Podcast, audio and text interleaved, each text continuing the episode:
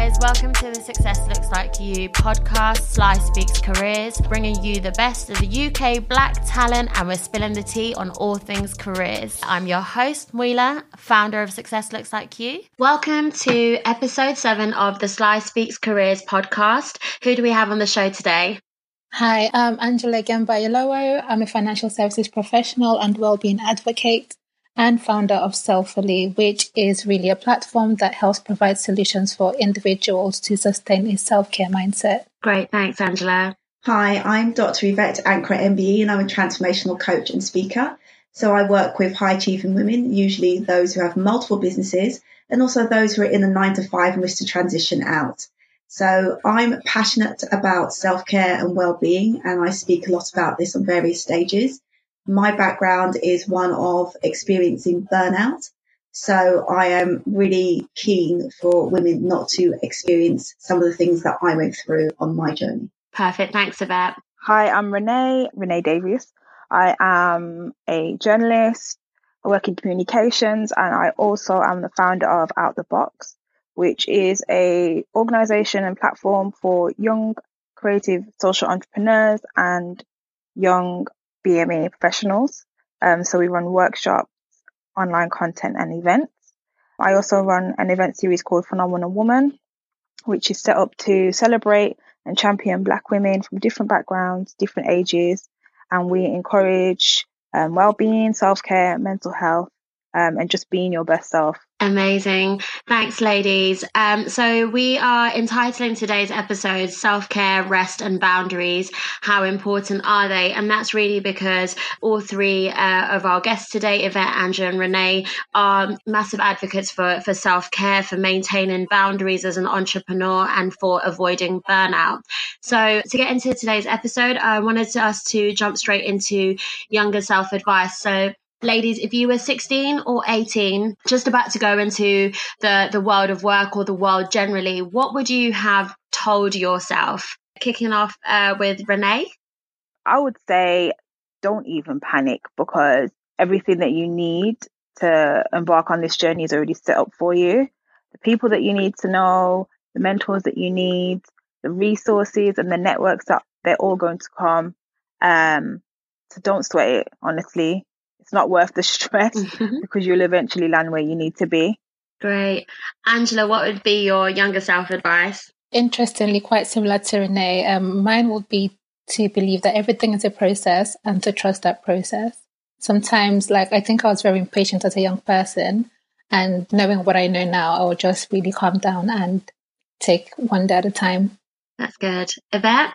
Yeah, similarly, just enjoy the journey rather than trying to make everything happen. And there was not a lot of trusting in things just unfolding. It was, you know, if I couldn't control it, what was the point? So far more a relaxed attitude and kind of just, you know, follow gut instincts as well mm. a lot more. Yeah, yeah, that's good. Good advice. So, um, thinking again about uh, your younger self, I wanted to hear a little bit more about your journey to the present day. So, you know, 16 or 18 and uh, coming, uh, you know, out of secondary or sixth form or college education, what has been your journey to the present day? And I'm interested in hearing kind of the education, the, you know, the relationships, how you've landed on the career and uh, businesses that you are running at the moment. So if we could start with Angela. Yes, so um, I actually grew up in Nigeria mm-hmm. and I moved to the UK when I was 17. So at that age, really, you think you know who you are, but really and truly you're clueless. And um, I moved here and started my A levels, and it was a very different process to what I knew, like the way the exams worked, the way um, the school structure, even how you address the teachers. So it was a huge mind shift. It was a huge, you know, culture shock. But overcoming that, making new friends, and then going to university, I didn't even know what I wanted to study. Like I knew I wanted to, when I was a kid, I wanted to be a lawyer. But mm-hmm. then in when I started A levels, no one really told me how the subjects you pick actually inform which universities you go to and what stu- uh, what course you can study. So a lot of it was a lot of finding things out for myself. I'm the eldest, so I didn't have like older siblings um, or any close family friends to really guide the way.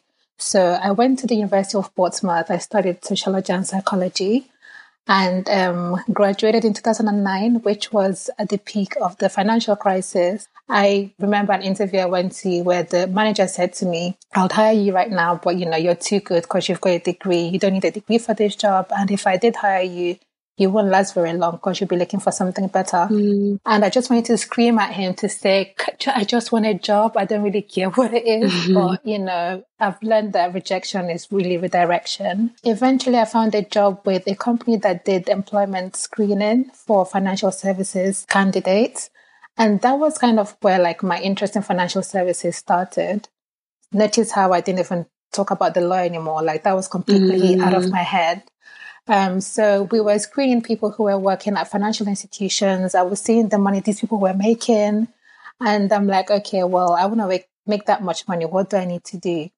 So after a couple of years and saving up, I did an internship in the mm-hmm. US with an institution called Mountbatten. They kind of arrange work experiences for British students or UK based students to start to work in the US and vice versa. So that was my first job in um, financial services. I did two rotations doing data analysis, which I had no clue about. And then I had to do a bit of equity product control. Mm-hmm. And um, when I came back to the UK, I stayed in financial services, initially within wealth management for uh, two different financial institutions. And then I hit another rough patch where I was out of work for a year. Mm-hmm. So I was initially contracting and my last contract didn't get renewed and it took me a whole year to find another job. I was getting interviews but no job offers. Um, I think in total there were about 35 interviews that I attended. Mm. And um, that was really shaking like it, was, it really shook me. My self confidence went down because when you think you had arrived and you start from square one, but anyway, at the end of that, I was able to get a job in the field that I'm currently in, which is in loan syndication.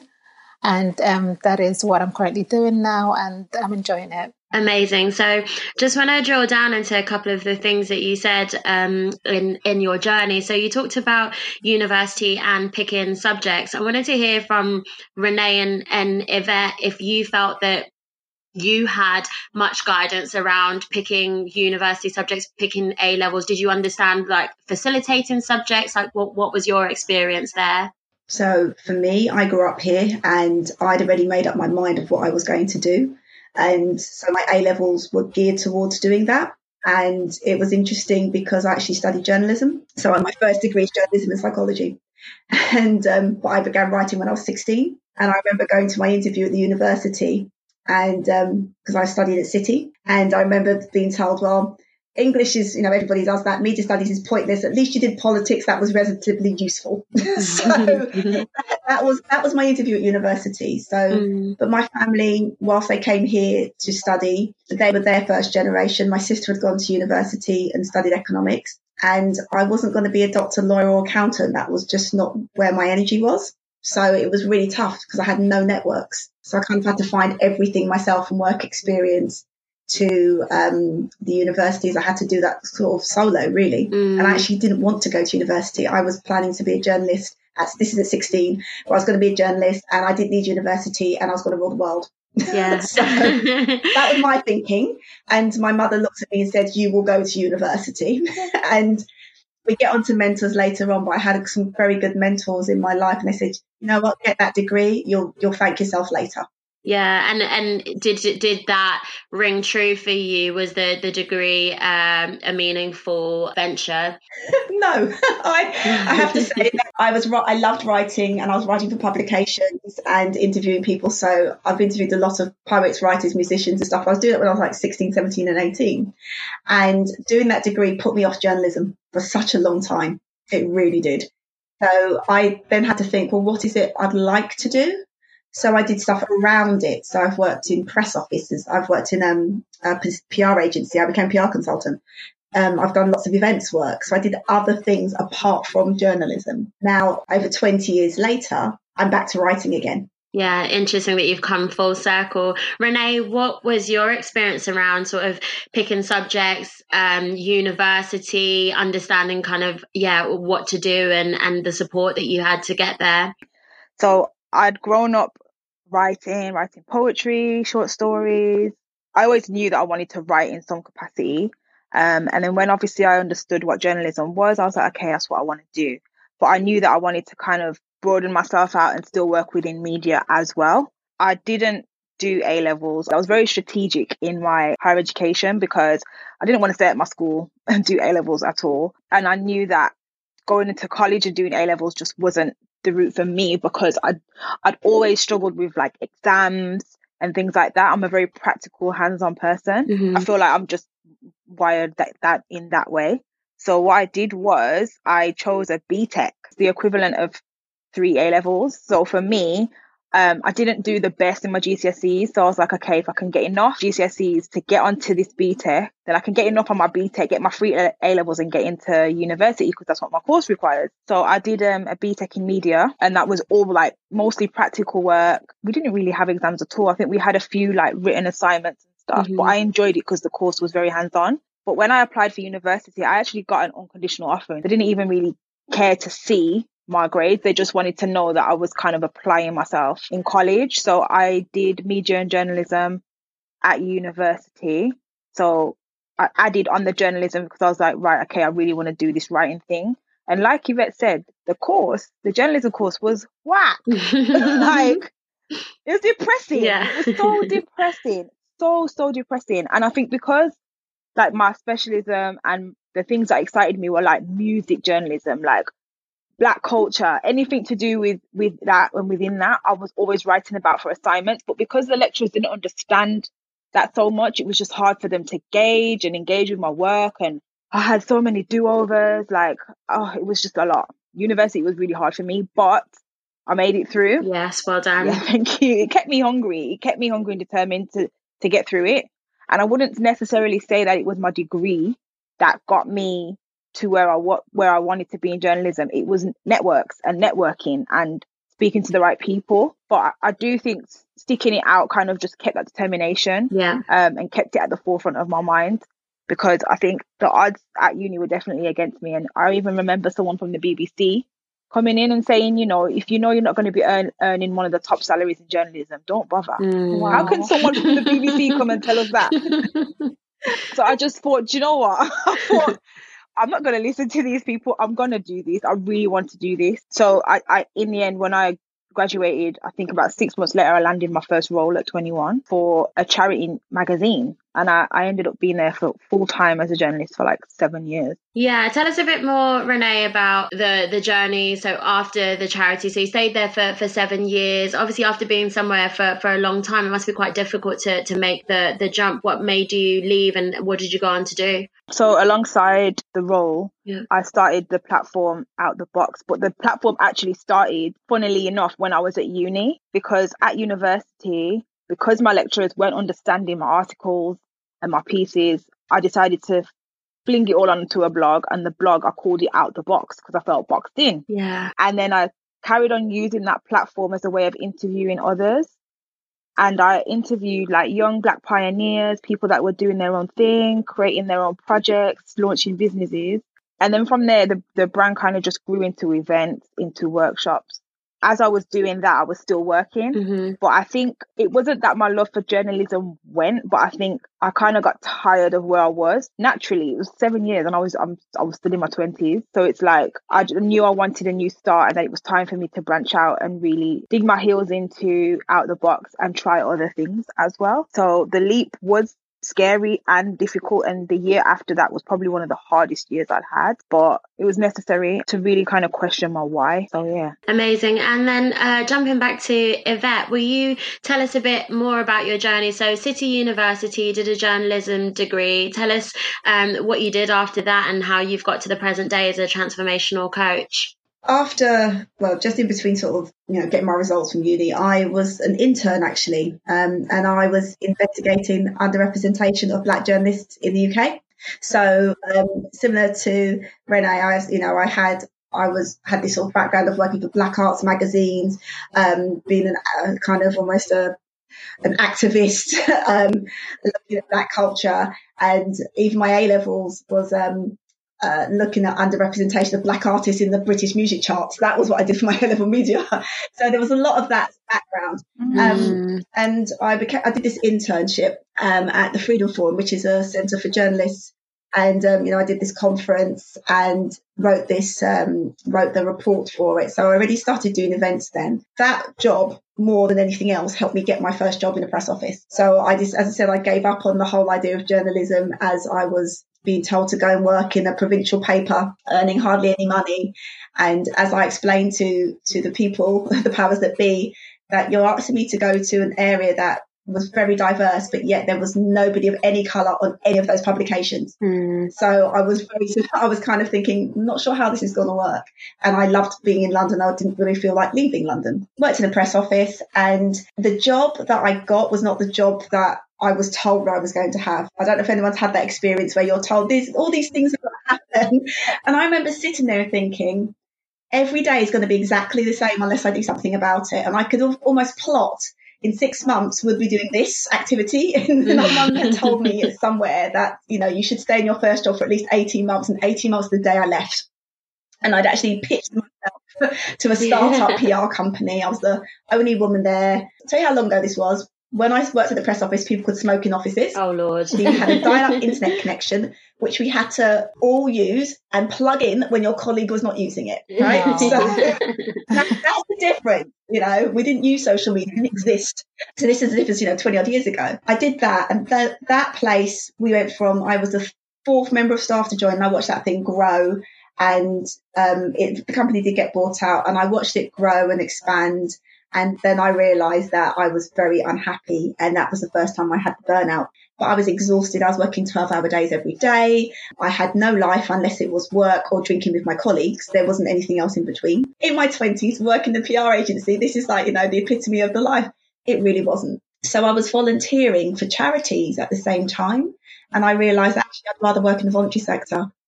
So um, I quit dramatically and was lying in my grandmother's house in Ghana thinking, what am I going to do?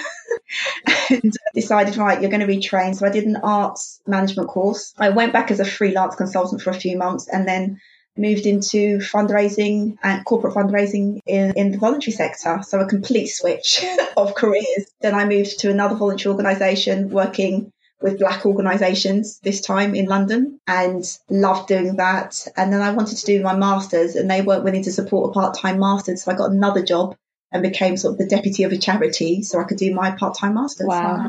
so I did I did that. So every time I made sure I earned more money and got the position I wanted and changed my job title if it didn't suit me. So I did I did stuff like that. I was quite strategic with the career. And my masters is in um, communities, organisations and social change and I got into race, class, and identity, and um, that's what I did my thesis on, and that's why I ended up getting a PhD in as well. Wow. Amazing. And then, how did you get to transformational coaching? Like you've clearly sort of had a really um, varied uh, career journey. What led you to the point where you wanted to sort of do your own thing and support other women to avoid some of the pitfalls that you'd experienced? Well, doing my own thing started with the first job in the press office because I realised that my job there was just nine to five and I got bored.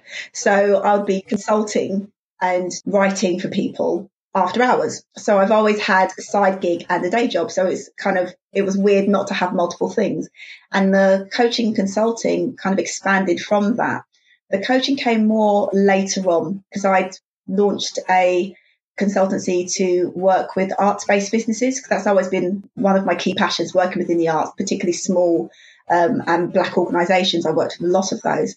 Um, helping them get funding, looking at you know their business structure, and then we decided to leave London. And I was pregnant at this point. When I moved out here, I knew nobody. Um, I live out in a place called Harlow in Essex, and I knew nobody. And I kind of was in this sort of point of getting this sort of consultancy going, and I thought I can't keep commuting back and forth into London. And my husband's like, "Go and meet some women, go out there." And, and what I found was a lot of women who had businesses that nobody knew about, who wanted to start businesses and had no support because the infrastructure completely collapsed around um, funding and um, access. So I said, well, why don't I just switch what I do and support these women. And that's how I started getting into to doing that. And it was more consulting to begin with. Mm-hmm. I already done some coaching and mentoring. I'd done them in house while I was working. And I thought, actually, no, these women seem to need a bit more coaching. So I brought that element in. And the transformational piece I brought in last year. So I've always been passionate about my self development, my own inner work, as well as the outer work. And I was bringing some of those elements into my clients and seeing that it did make a difference. I said, you know what? Go and invest your time and your money in getting trained properly. So I became an NLP practitioner and I'm also um, a performance coach. Amazing. So I did both of those things because I knew the difference it made in me and in terms of how I transformed my own health journey because I developed a condition called fibromyalgia and I was chronically ill for six years. And using those techniques helped me turn that around. So I'm pain free. I don't have any of the issues that I had before, completely different. And I know the benefits of you know the stuff that I teach and do because that's that has transformed my own life. Wow. That is amazing and yeah, really inspirational to hear all of your your journeys. A theme that sort of came out from everybody, I think, is this idea of being sort of adaptable. Um, you know, Angela, you talked about doing a law degree and then ending up in financial services and having quite a few different experiences. So they moved from Nigeria to the UK to America. You know, Renee, you talked about the perseverance of doing a, a degree where actually you were being sort of demotivated by the people who were coming in to talk to you and adapting and you know setting up out the box to be able to really talk about the things you were passionate about. And then Yvette you've had a career path that sort of really varied and done lots of different roles. What in these kind of uncertain times where people are probably having to adapt quite quickly and think about uh, what their future of work might look like for them, what would you say are some transferable skills or just attitudes or attributes that somebody should have or develop? Any advice around transferable skills, uh, qualities to help that transitions and changes a bit smoother? Um, I'll say developing that resilience, most definitely. I always say if you don't bend, you break. So understanding that and really kind of developing that and finding ways to maintain that resilience and having that curiosity, ask questions, yeah. be interested, be, you know, be, be curious about things and life and people and you'll learn a lot. Yeah, absolutely. Angela, Renee. Go on, Angela. Um, I would say keep learning, like Yvette said, to stay curious. Definitely keep learning, stay informed, that way you stay relevant and you can get your information from different sources. It doesn't need to be one place. You know, it's talking to people. It's doing your own research about what interests you and just keeping on top of your existing skills. Like some things need to be updated frequently. Mm-hmm. You know, if you have certifications and things like that. Um, but I would say keep learning is on top of it. Great. And Renee? I won't even say keep passion and motivation because those things go up and down and up and down. But I will yeah. definitely say like keep trying to keep the craft sharp, keep speaking to people about what it is that you're trying to do and where you're wanting to go. Because I I always say like speaking about things out loud and telling the right people is very powerful mm-hmm. because eventually it lands you where you where you need to be and with who you need to be. Yes. So I think when times are uncertain, when you're not sure what's next or what you're going to do, yeah. keep speaking it out. Kind of put it out there into the, you know how you, they say like put it out there into the atmosphere. It's important because you might come across somebody that you're just having a general chat with, and they'll be like, actually, I know someone that can help you, or I can, or someone that can put you in the direction of someone that will. And that's, and I'm a testament to that so many different times. So I think, yeah, just keep giving that thing that you want life, keep speaking life into it keep it alive, keep the dream alive, whatever way you can. You're going to have moments where you just don't want to, and that's fine. But just remember that, you know, you're on a path, you're on a journey, and that there's someone that can come and help you along the way. Yeah, that's so good. The other thing I wanted to pick up on, uh, I think Renee, you talked about knowing that you are a writer at your core. I think that all uh, you know all three of you and myself included are people who are keenly aware of our i suppose our gifts and our purpose and trying to utilize those. So i wanted to ask angela and yvette um, who would you say you are at your core or what would you say is your is your gift and how do you use that either through work or the platforms that you run? Yeah yvette or angela. Um, i would say the word i would use for myself is catalyst. That is the word i use so in my core, there's lots of different attributes and skills. So writing is there. Teaching is, is key to everything I do and sharing knowledge. That's so important, but it's a catalyst. It's somebody who sparks change, you know, who helps people see the change they can make in themselves and in the world. because I think that's really important. Yeah. And I also know that there's things that are amazing, but I don't have to lead everything. It's about, you know, that conversation that can lead to, you know, something revolutionary. It doesn't have to be me. Yeah, that's nice. Angela, who are you at your core? What is your gift and how do you use it in the world? Um, at my core, I would say um, stress averse. Anything that causes me stress, I don't like it. Mm. And that kind of influences where self fully comes in because it's just seeing a lot of stressed people around me and knowing I never want to be in that situation and then trying to equip people to be able to plan their life in such a way that they're not having that much stress in the day to day life. Yeah, so it's more of a passion project. I don't know if that's quite my calling in life, but I guess we'll see because this is still in baby stages, so it's too soon to tell. Well, it's watch this space for all of us, right? You know, yeah. there's still so much life. Um, so let's get into this self care, you know, the boundaries conversation. So, Yvette, you've already talked about experiencing burnout in your personal life, and that's what led you to wanting to help women to avoid the same thing. So, can you give us a tip or any advice um, in relation to self care and what you do around uh, maintaining kind of a stress free, balanced life? I mean, I think just to, just briefly explaining about self care. I think when I talk about it, it's not just the bubble baths and the, you know the the chill that glass of wine in the evening. It's about the habits and practices you do on a daily basis to maintain yourself, mind, body, and soul. So it's quite it's quite deep and it's on every single level. And it's from exercising, from you know nutrition, what you do when it comes to managing your emotional states, connection to something bigger than you. Those are all the things when I talk about self care. Self care. So it's thinking of what makes you feel good on a daily basis. How can you do more of it?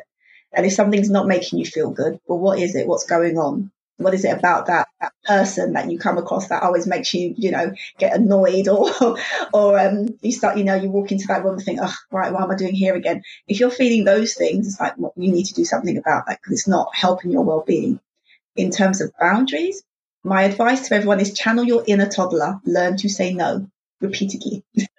I like that. Yeah, the pra- practicing saying no is is one that definitely it takes time and the guilt and getting over all of those things. But yeah, I think it's so necessary in terms of healthy boundaries. Mm. Renee, what would be any sort of practical tips around self care, uh, maintaining boundaries, and uh, sort of keeping your space uh, stress free? Um, I think practically for me, I've always been a, a journalist or a journal, journal, anything that's gone on in my head. I try and journal. I've kept a journal since I was like 12 years old, um, up until now. But I'd say of recent, as the, the years have gotten really busy for me, I still journal, but I try now and leave voice notes. I create voice notes on my phone and I just spew out whatever's on my mind last thing in the day and I just get it out I'll pray about it at the same time. I pray, I, I make sure I pray a lot. And that's just me talking to God, getting it all out, um, getting direction, um, eating well, taking care of my health. So, you know, I had a few ups and downs with my health. Um, and a lot of it was linked to having an intolerance to certain foods, which I've dropped out. But then it was also linked to like stress. Mm-hmm. So when I when I used to get really stressed, I used to get severe stomach pains and stomach issues. Yeah. And I feel like once I pinpointed that as something, I've really tried my hardest to kind of keep those levels down and keep my mind in check. So even just simple things like saying to my friends, and when they ask me if I'm okay, there's certain people that you know you can just only keep it generic with. But the people that you know you can be transparent with, instead of saying, Yeah, I'm okay, I'll be like, you know what? Do you have capacity? Because I'm actually not okay. and I think it's it's good for me to to be honest in that. So I'd say talking it out helps. I'd definitely say working out as well. But I think definitely at the core of it, mine has always been peace of mind, pursuing peace of mind, because if your mind is not at peace, everything else is going to be a mess. Great. So, Angela, what would you say are some of your self care tips or advice or ways of sort of managing stress that you maybe use as well? Right. So, for me, priority is setting boundaries and setting expectations um, people will only treat you the way you treat yourself and how you permit them to treat you. So I mm. think our biggest stresses tend to be external for the most part because in this day and age, everyone's quick on their fingers, everyone's sending things, sharing things. Um, so set expectations. And with work, I would say start the way you intend to go on. Don't start work where you come in at, you know, 7.30 and you're there till 6, even though you're not actually busy, you're not producing anything just because you want to look like a good employee. If your contract hours are 95, work those hours. Of course, there's exceptions to busier periods, but they should know that that's the exception, not the rule for you.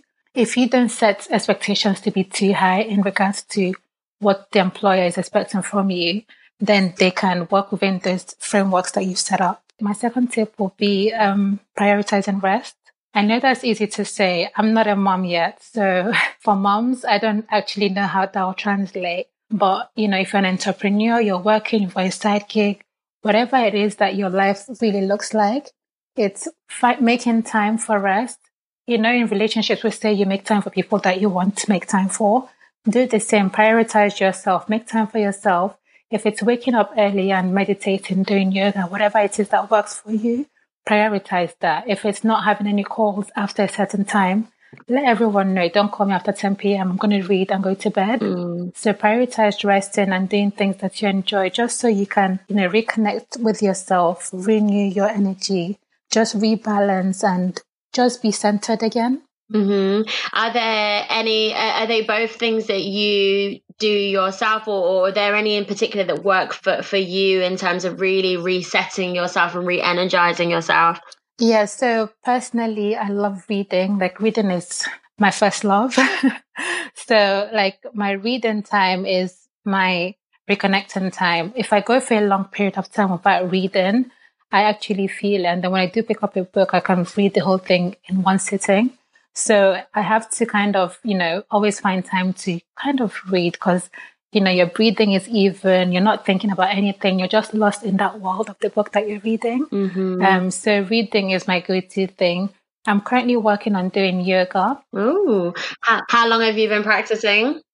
Not quite three months. So I've used this um, lockdown period to, um, I started a 30 day challenge on YouTube. Nice. Which I completed. And then I'm on the second um, challenge, which isn't going as well because for some reason I'm not sticking to the daily practices. We didn't realize the way that we're not breathing properly or deeply and we're not getting oxygen to some parts of our bodies. So I think yoga is quite helpful as well. Amazing. So, can you give our listeners a book recommendation, seeing as you're an avid reader? Oh, since we're talking about stress, for nonfiction, I recommend The Stress Solution is by a Dr. Rangan Chatterjee. He's a, a, medical doctor. I think he used to be a GP, or he still is a GP. And um, he talks about the ways to reset your body, your mind, your relationships, and your purpose.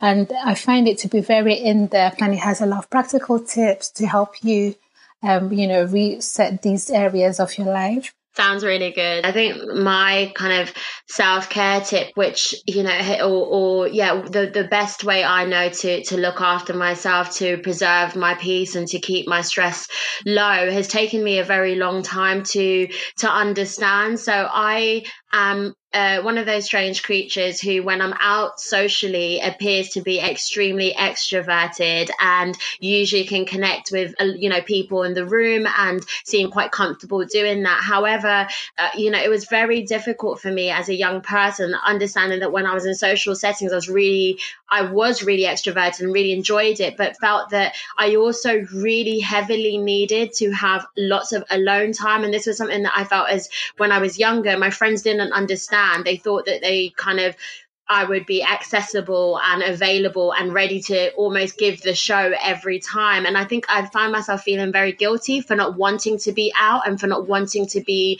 social. So for me, what I've understood is that when I'm in any social circumstance, whether it's a business event, work, or with my friends, I'm exerting a lot of energy and I feel that really deplete me. So actually, I'm the kind of person who needs equal amounts of social and kind of uh, alone time as well. And, and understanding that for me has has allowed me to create a sense of routine where I know if I've had a particularly busy week because of work or because of success looks like you or because I'm meeting friends then I that's the weekend where I need the Saturday and Sunday to stay in all Saturday and Sunday without speaking to anybody. So for me, that understanding of myself and what renews my energy and what tops me up has been really helpful in terms of self care and preserving my my my peace of mind. So let's do the the toughest transition. So what has been the most difficult jump for you, and how did you overcome it?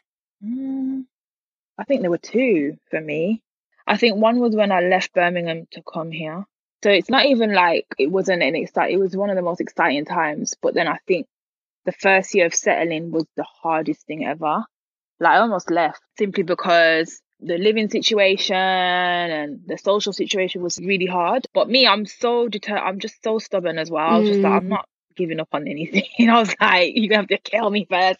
I'm gonna. I didn't come here for any reason, for no reason at all. So I think that just kept me going. And then uh, I'd say when I left a full time journalism career of, of, seven years, and then when it I went it alone fully for a year, and oh my gosh, that was so hard. It was like it was so liberating, but then I really thought, wow, it is really all on me now to keep a roof over my head, pay my bills, um, to stay to stay creative. And then you know there was bouts of depression and then doubting in myself. Yeah, you know, am I am I even a writer anymore? What am I doing? But I think it landed me into branching out and doing more things with OTB. So I think out of those those really hard times, amazing things have come eventually, even though I didn't feel like they were would at the time. So yeah. Yeah. Can I ask so making the jump from your full-time journalism career, what has that sort of period look like? Were you freelancing? Were you bringing, um, you know, sort of bringing in money throughout the box? Like, how? What did that actually look like for you? Um, so I was doing a bit of everything, you know. So I was I was still writing, so I was still doing my journalism, so I was still getting money that way, freelance. I worked with children a little bit as well. I also was making money through OTB events because we were doing stuff like every month. Also, I was doing copywriting as well for small brands. So there was all these different things I was trying to do every month to just make sure that I was okay. Mm. And thankfully, I did have a bit uh, in the beginning. I did. I was quite. I was okay for the first half because I had some money put away. But even then, it was just like, do you know what? Like this isn't enough. So I think what I what I did eventually was um I was approached by a foundation who were following out the box. Yeah. And they saw what we were doing about the box and wanted to talk to us about our youth network. And then through that, we started talking more and then they were like, actually, we have this role going here. It's a brand new role. It's not being done before and we're looking for someone. And I was like, actually, this is something I can do because it's flexible. I can, I can be part time with it. Um, it's for a cause that I'm, causes that I care about. It's using my com skills. So I went for that and then I ended up doing that part time. Yeah. And the other thing that you mentioned is experiencing sort of bouts of depression. And we know that challenges around mental health are really big in our communities. Um, how did you deal with that? Yeah. How, how did you sort of overcome those, uh, those challenges? I think what really helped me was my networks of friends. I've good, I have some good solid people around me. And also, because you know what I was doing, we were doing um, workshops every month OTB workshops. And I think just seeing the worth and value that they were providing each month to people and the skills that they were giving to young people in creative industries, I think for me, looking back, that kept me going. Yeah, amazing. Thank you, Renee. Um, so, Yvette, what has been uh, one of the kind of more difficult transition points in your life and, and how did you overcome it? I think um, it was leaving London and becoming a parent, which I did in the space of three months, leaving everything I, I knew and everyone I knew um, to a place where the buses stopped at seven o'clock. And I didn't understand what, what this place was. And it wasn't very diverse as well moving here. So I kind of, having grown up in London, it's kind of big city, yeah. used to it. That's my vibe, my energy, you know, and it was a, it was a shock to the system. And then I had a little person to look after. There's some people that thrive in that kind of motherhood bubble. I'm I'm the kind of mother that works better when she's working. I've gone out to work and done that things and had me time, and then I can come back and, and do mother stuff. So yeah, so I found that that was a that was a huge transition. And I think getting ill and having to kind of come to terms with being ill and what that meant. And then now being on the other side of it um, and not realizing how ill I was because I just carry on. Why don't you? That's what you do. And, you know, getting to the point of, you know, complete, complete collapse and then realizing actually you can't keep doing that anymore. You've got to find a different way. Mm. And and before the uh, before the long period of sickness, were there any points at which, with hindsight, you could have spotted it and and stopped. And i'm thinking about i, I you know i call myself a, a, workaholic and i definitely run myself you know to burnout past burnout just like you. Um for other young men and young women who work similarly to us how do you spot the telltale signs of, of burnout and and what do you what do you do well, when you, I mean, before you get to burnout, you'll experience stress. So you'll have maybe some niggling pains, some aches and bits and pieces that you'll kind of ignore. With stress, you'll feel your adrenaline going. You'll, you know, your kind of nervous energy, it's there. Um, you'll feel irritable, annoyed. That's the stress bit. And a little bit of stress is good. There's no problems with stress. We all need a bit of it to get us through our day, but we're creating much more of our stress. When you go into chronic stress, that's where you feel like that all the time. Your body is not switching off you have those, you know, you're not sleeping so well, your, you know, your decision making processes aren't that great, but you're still functioning. Burnout is the opposite of all of that. There's nothing. There's no, there's no passion, there's no desire, there's no energy. So you go to that side. So that's completely, that's kind of, you know, try and lift your head and get out of bed. So various points, your body's going to be telling you, and I've learned to um, listen when it whispers so it doesn't have to shout. Yes. And I was shouting very, very loudly and I ignored it. So it, you know, knocked me out. So I said, right, you're going to be in bed and you're not going to move. You're not going to walk. Um, I had to learn to read again in and out of hospital. And at the same time, I was still running a business, juggling a PhD, juggling a toddler. Oh, I got my MBE during that time. So I still was doing all of that. Wow. And and do you think then you're just the type of person who just has a capacity to to handle quite a lot of a lot of things? Um, no, I think I'm foolish to do that, and I would never recommend anyone to do that now. Um, you can have that success, you can still achieve, but you can do it differently. My methods and habits were not healthy. You know, as I mentioned before, I'd work 12 hour days. So if you've got that kind of work behavior pattern, now you work for yourself. As Renee talks about working for yourself is different. There's no one there breathing down your neck and Yes, you might have deadlines, but it's different. You have to self motivate. You have to look after your own timetable. And in the same way, you have to care for yourself. There's no boss that's going to say, take a break. You have to do that for, for yourself too. Yes. Angela, what has been the hardest transition point for you um, up to this point in your life, and how did you overcome it? Um, it will be what I mentioned earlier. So there was a time when I was out of work for one year. Mm-hmm. It was really the most challenging time of my life so far. Um, you know, it's facing unemployment, it's facing rejection. You know, you think, okay, you finished uni, you've got some work experience, you've got some good brands on your CV. So it shouldn't take too long. It shouldn't be too hard. Mm. And then month on month on month, you're still in that position. And in that moment, really, um, of course, I struggled during that time. But at the end of it, when I did find a job and like looking back, it was more like, you know, like there's a time for everything, you know, and it just wasn't my time. And those jobs weren't what God wanted for me. I mentioned I started a new job last week. If I hadn't, and it's like pretty much a dream job, dream brand for me to work with. And if I didn't have that one year, and if I worked for a different institution when I got a job coming off that one year period, I don't think that would be where I am now. So everything works together for our good, and I truly believe that. Mm. And um, in terms of um, surviving a year without work, um, you know, financially, emotionally, practically, how did you get yourself through that season? Um, so gratefully at the time I lived at home with my parents, so I wasn't paying rent. Um, so that was the biggest help that I had with my day to day outgoings, I did have a part time job at the time. It was only working Saturdays for an estate agent, but it meant a bit of income coming in and honestly helps friends helped out as well. My fiance at the time, he would send me money yeah. as well every once in a while. So I guess a good support network of family and friends, as well as the part time job that I had. Brilliant. And how was it emotionally? Um, was that a difficult time? Oh, I felt useless. I felt entirely useless.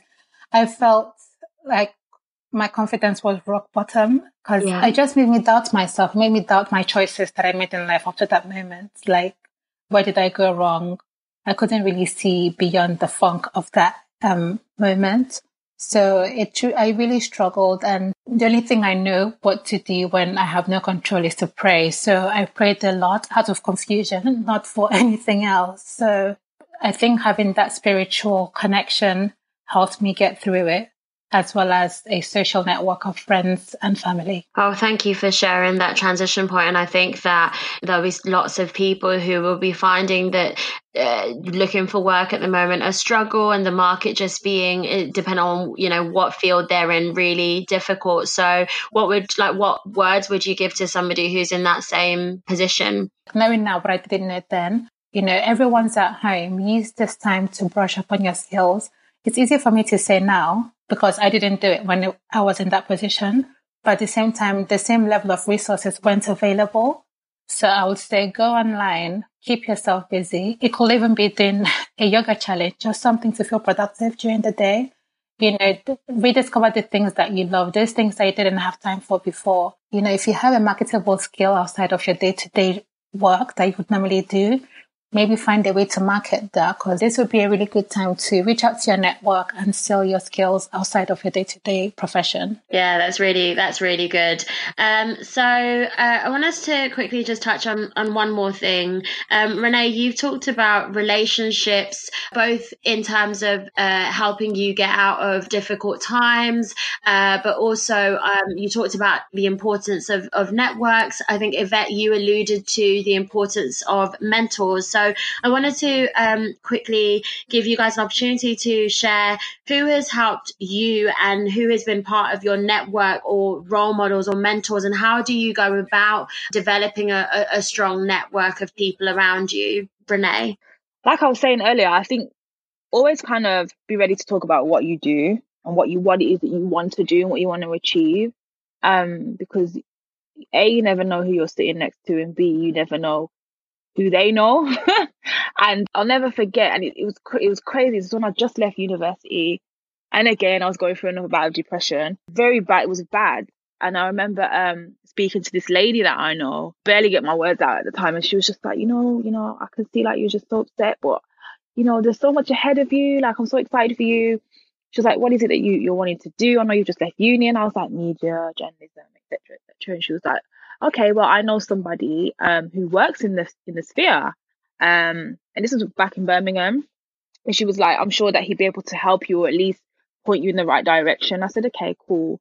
So she gave me his email address, and I followed up and I emailed him, and we met up for a coffee, and I just talk, spoke to him about where I was at, what I do. I listened to what he did. I took interest as well in who he was and what he did and what he was about. Um, and he was like, Do you know what? I'm going to mentor you. And he was like, What sorts of things are you looking for? What sorts of things do you want to do? And I told him, and he was like, Would you move? And I said, No. I never wanted to come to London, you know.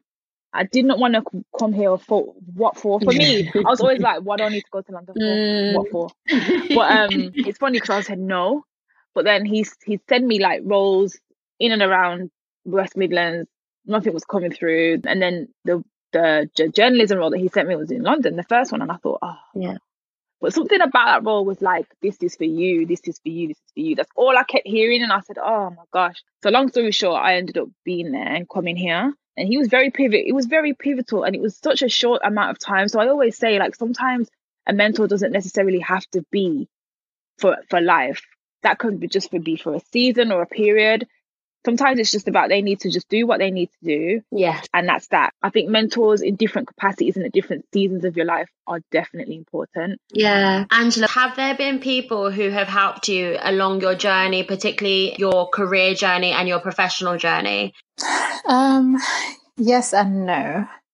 So from a professional point of view, like in my everyday work, I don't have a mentor because on one hand, what I do is, I wouldn't say niche, but it's quite niche in that I don't actually know anyone else who works in the product that I work in. Um, so it's difficult to then talk to someone about how I can proceed. So what I tend to focus on is sponsors, people who will speak up for me in rooms that I'm not in, people who are advocating for me, whether it comes to like promotion, whether it comes to, you know, compensation. So I professionally, I prioritize sponsors over mentors.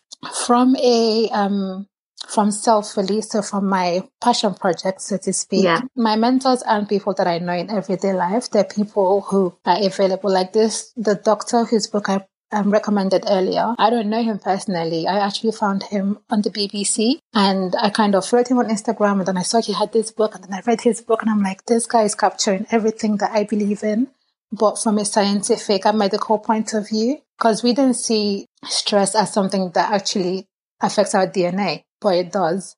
There's so many issues that come from it. Um, so, you know, he's someone that I think mentors me, even though he doesn't know who I am. And I also follow Arianna Huffington. She's the founder of Huffington Post as well as Thrive Global. Again, she's not someone that I know personally. And that's why I think mentoring doesn't have to be one on one, doesn't have to be a personal relationship. When you're doing what you're doing, there's people who are being inspired you know, you're mentoring someone and you don't even know. And there's people who you're looking up to. They don't know that you're looking up to them, but you are and you're learning from them. So I think it's important to clarify that mentoring doesn't have to be, you know, going up to someone physically and saying, Oh, can you mentor me? Learn from people around us. Amazing. Yeah. Yvette, uh, mentors, networks, role models, have they been important in your journey and, and how have you found them? Oh, definitely, yes. Um, I was really blessed to have mentors from the get go. So, as I said, I was writing when I was 16. I wrote for a, a, magazine called Art Rage, which was like a black time out. It doesn't exist anymore, unfortunately. And I met a couple of people there who helped me throughout my early career, and I still am in touch with one of them to this day. So, highly important and I seek out people as well. If there's something I'm interested in, I will I will track down somebody and find them and talk to them. I have a I have an amazing network around me. So if there's one thing I you know said about younger selves, it's understand networking. It's just good to kind of connect and find out, and from that, doors open. And like Renee said, when you start talking about the things that you're interested in, it's amazing how suddenly it's like actually, I need to put you in touch with this person, or you should speak to so and so and that that's not going to happen if it's in your head and you're not having those conversations. So definitely networking has been really crucial and important. Um, it's how I get a lot of clients and um, having those mentors and coaches as well. I have coaches. I believe in my own personal development. I don't see why, you know, I'm a coach myself. So therefore I have to keep continuing that. I don't think if you meet a coach that doesn't do that, I'll be concerned. I don't expect to know everything. I don't want to actually as well. And I don't want to do everything that's why I find the cleverest people who can help me and advise me. Yes, so true. So success looks like you for anybody who's listening. Uh, run a six month uh, mentorship program. So ultimately, we're connecting you with people who are doing the careers that you're interested in, running the businesses you see yourself running, or studying at the educational institutions that you want to go to. Our program uh, connects you with somebody who is suited to your mentoring goals. It lasts six months and it's one to one, and it's a combination of in person once the lockdown is lifted and online sessions. And we secure you some work experience and some shadowing experience as well through that mentoring. So uh, you can check it out on our website. Okay, so let's uh, wrap up today's session. I always uh, ask this question on almost every episode. So I think that people are really uh, interested in what you can make in different careers and that sometimes we're not always transparent. So I wanted to understand if anybody wanted to kind of pursue the a similar kind of career or business journey to you. So if we wanted a role in journalism or comms, what could they look to earn? So maybe I could ask you, Renee. So if you were starting out in sort of journalism, um, potentially what could somebody be looking to earn and then sort of in the middle of their career as well? 21. I was on 21,000. My first started, this was 2000, this 10 years ago. Yeah, that was my starting salary. It's different now. When I started, it was way lower, but I'd say starting mm-hmm. now is probably anywhere from 25 up. And then I'd say up into mid level, I'd say 40 plus thousand. And then if you were earning what the guy at the BBC was earning when he came in to to talk to you at your university, do you know what what the kind of top end of your the journalism career can earn? Oh, about 70. That's top top though. Perfect, thank you. And then, Yvette, what would somebody looking to run their own sort of coaching business uh, be looking to sort of maybe earn or, or charge clients? What does money look like in, in your sphere of, of the business? It's very variable. So you can get people who are life coaches who are, you know, charged between 40 and 70 pounds an hour and associates would earn that. So if you were to work for an organization, you'd earn between that. Whereas you've also got people like Tony Robbins who are multimillionaires. so it does depend on how you build your business and um, the kind of traction that, you get. It's still technically an un- unregulated industry, but um, a kind of average sort of figure for transformational coaching is that you'll charge around what a local solicitor would charge. So if you looked around your local area, your local solicitor might charge about between 125 to maybe 200 an hour. So that's kind of a, that kind of figure is a bit more average, but most, you know, people have packages anywhere from four grand a year to 100k a year. Okay, brilliant. And and what was your salary in your first job, Yvette? So I remember this when I left the press office, I was earning fourteen thousand four hundred and forty pounds. I always remember that number. and that was in 1999. Wicked. Angela, well, I'm working in the financial services in a role like yours. What would the entry point look like and what would sort of mid-level look like and then if you were sort of at the top of your career um, what could you potentially earn um, so you remember i was saying like after my one year um, stint of being unemployed, the first job that I got is what led me to where I am now. So when I started that job, I was on 40. Um, so even though it wasn't necessarily an entry level job, it was for me because I didn't have any experience in that product at the time. Um, so of course, my previous work experience contributed to the benchmarking when it came to compensation.